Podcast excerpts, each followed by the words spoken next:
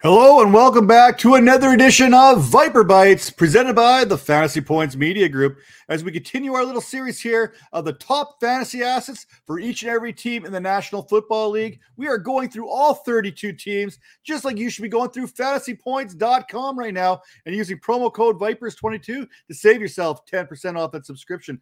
One of those best bang for your buck websites out there right now, a one-stop shop for all your fantasy football needs. Now, you're not here to listen to me talk. Well, actually, technically, you are. So let's dive right in to the Los Angeles Rams, the Super Bowl champions, starting with Cooper Kupp, wide receiver four, currently in all dynasty formats there. Kupp's 2021 season was arguably the greatest ever by a wide receiver.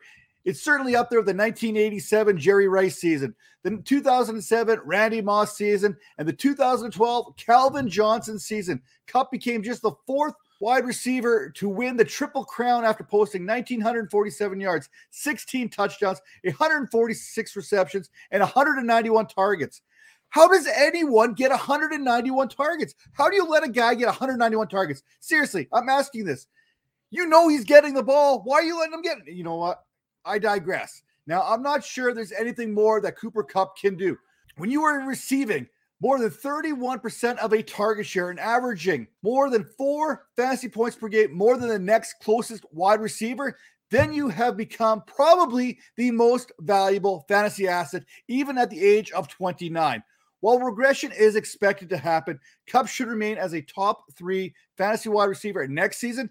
If you take 25% of his production from last season away, his 309.9 fantasy points would trail only Davante Adams and Deebo Samuel, and he would still have more fantasy points than what Ja'Marr Chase and Justin Jefferson had a season ago.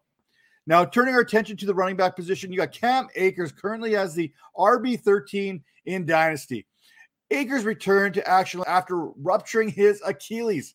The recovery happened about six months sooner than anyone had predicted. There was no way he was coming back six months in six. I mean, seriously, think about how he had to do this. Will Fuller is still out with a finger injury from like 2020. Now, Akers, he may be a, a, little bit disappointed with what that end result was and his performance in the Super Bowl. Now, a full year removed, what can we expect? Well, we're still not too sure.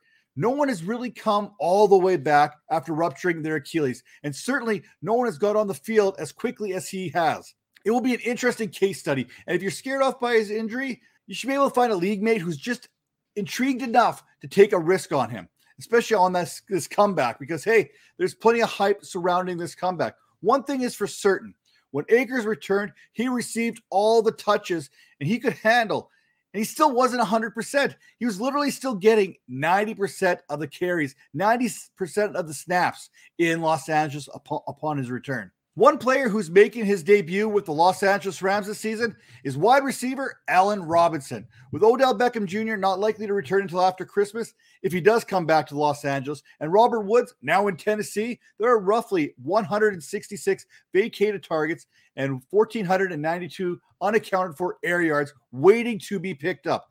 The list of quarterbacks that Robinson has had to endure throughout his career is a real who's who of futility. From Blake Bortles and Nick Foles to Mitch Trubisky, Matt McGloin, Christian Hackenberg, and Chad Henne, he has been able to overcome poor quarterback play at every turn. That was until Justin Fields happened in 2021, in which he was held to 7.2 fantasy points per game, 1.13 yards per route run. Definitely not good. But in 2022, it is a new year, and Matthew Stafford is a new quarterback a different quarterback, a veteran quarterback who's not afraid to let it rip. And some of the numbers that have me feeling pretty good about Robinson's bounce back ability 79% versus zone coverage back in 2020, while having success not only against man coverage, but press coverage as well. Now, speaking of that gunslinger there, Matthew Stafford, one year removed from Detroit, and Matthew Stafford now has that ring. Question is, what can Matthew Stafford do for an encore? After tossing the third most yards last season while completing 67.3% of his passes and being one of just two quarterbacks to throw for more than 40 touchdowns, Cooper Kupp, he's still there. We know Allen Robinson is now there looking for that bounce back season. Heck, Odell Beckham Jr., he may return around Christmas time With another year to grasp the McVay offense there, and maybe a few more breakfast club type meetings with Cooper Kupp, Stafford will be looking to reduce the, and limit the interceptions after throwing 17 of them last season. One of the last true gunslingers out there still. It really shouldn't surprise anybody that he threw for 18 passes of greater than 40 yards last season, another stat in which he led all signal callers. If teams try to disrupt the Rams offense by blitzing Stafford, they may find their efforts to become futile, as Stafford has thrown for the third most passing yards, 2,680 versus the blitz since 2020. And finally, to round out our fantasy five here for the Los Angeles Rams, let's turn our attention to the tight end position here in Tyler Higbee. Now, I know what you said. We know the tight end position is what it is. Both Aaron Donald, he's 31. Bobby Wagner is 32. Would have been solid selections here if we wanted to go the IDP route.